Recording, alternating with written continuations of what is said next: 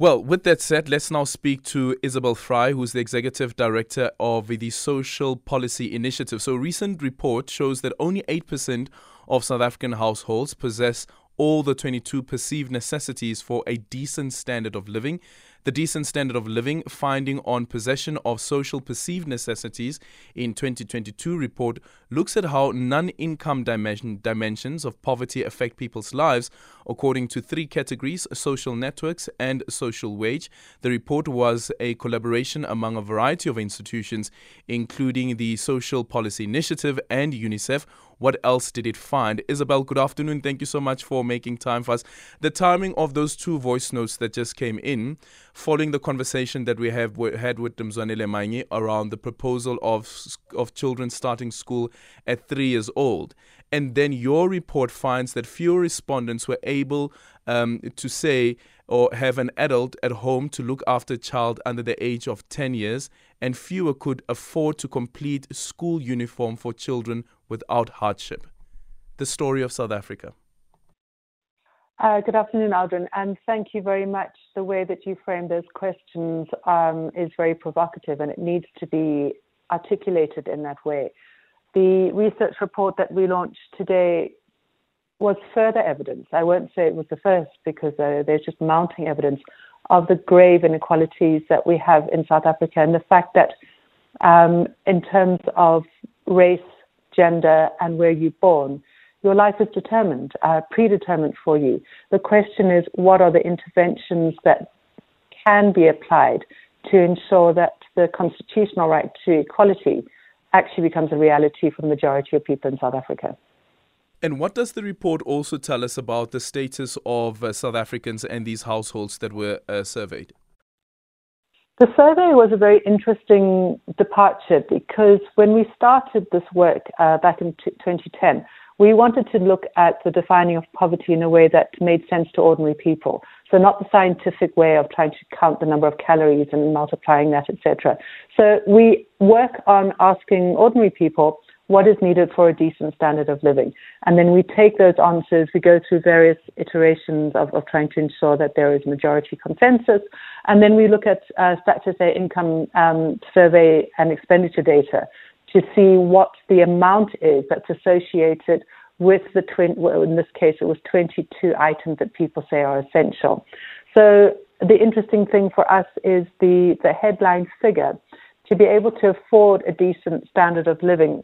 The monthly income amount per capita, so it's per person, is 6,000 rand. So 6,034 rand. So that's the first headline figure, which is really important when we're quibbling about the amount of social grants, for instance, I mean, the child support grants you were mentioning, we were mentioning the, the, the life realities of children.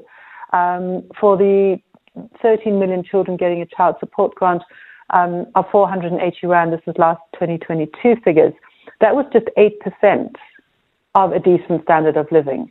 So there's a huge shortfall between what people say is required and what millions of children are, are receiving and their mothers are receiving in terms of trying to ensure that the household that the kids are raised in um, approximates a, dec- decent and a safe space. Because as you said, it's not just the money on, it's not just the food on the table. Is that child safe? Um, are the parents able to go to work knowing that their child is going to be safe when they get home?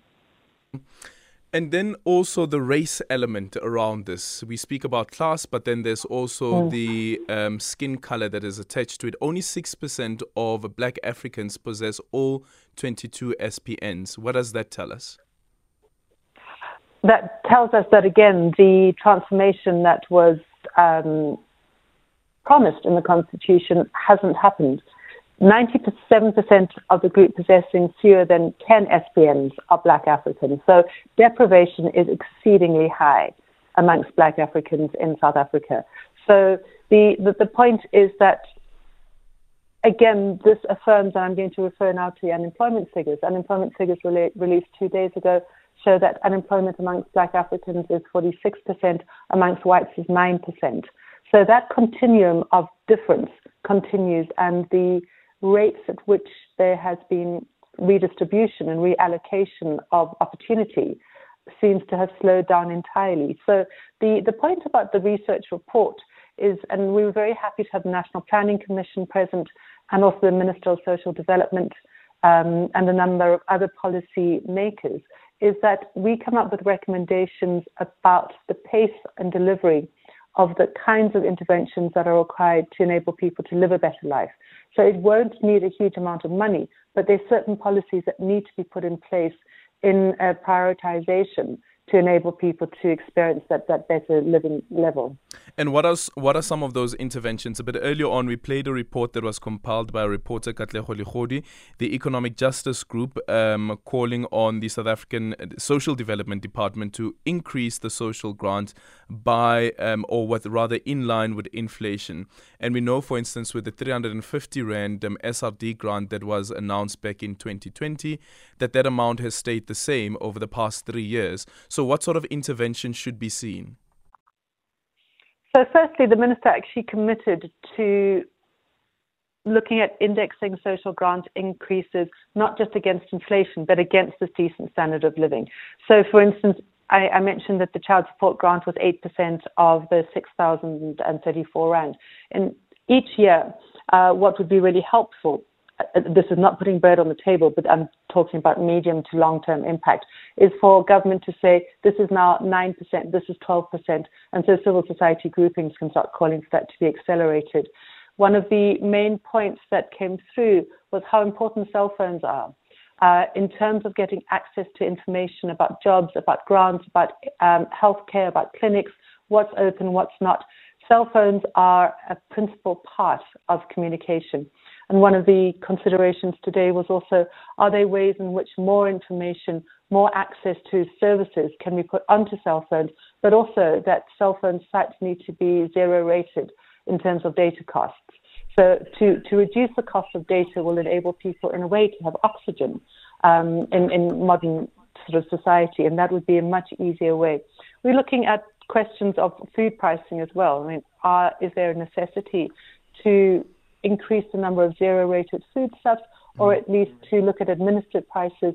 I mean, there's a fear of another fuel price increase next month on top of this one. That'll have a direct impact on food, and one in four people in South Africa is already food insecure. The impact of malnutrition on children is permanent. The lack of cognitive development can never be um, can, can never be caught up. So children's ability to be productive uh, workers, to start their businesses, to be thriving, adjusted people is completely eradicated if they're not able to receive the food that's necessary. Thank you so much for your time, Isobel Frye, there, Executive Director at the Social Policy Initiative.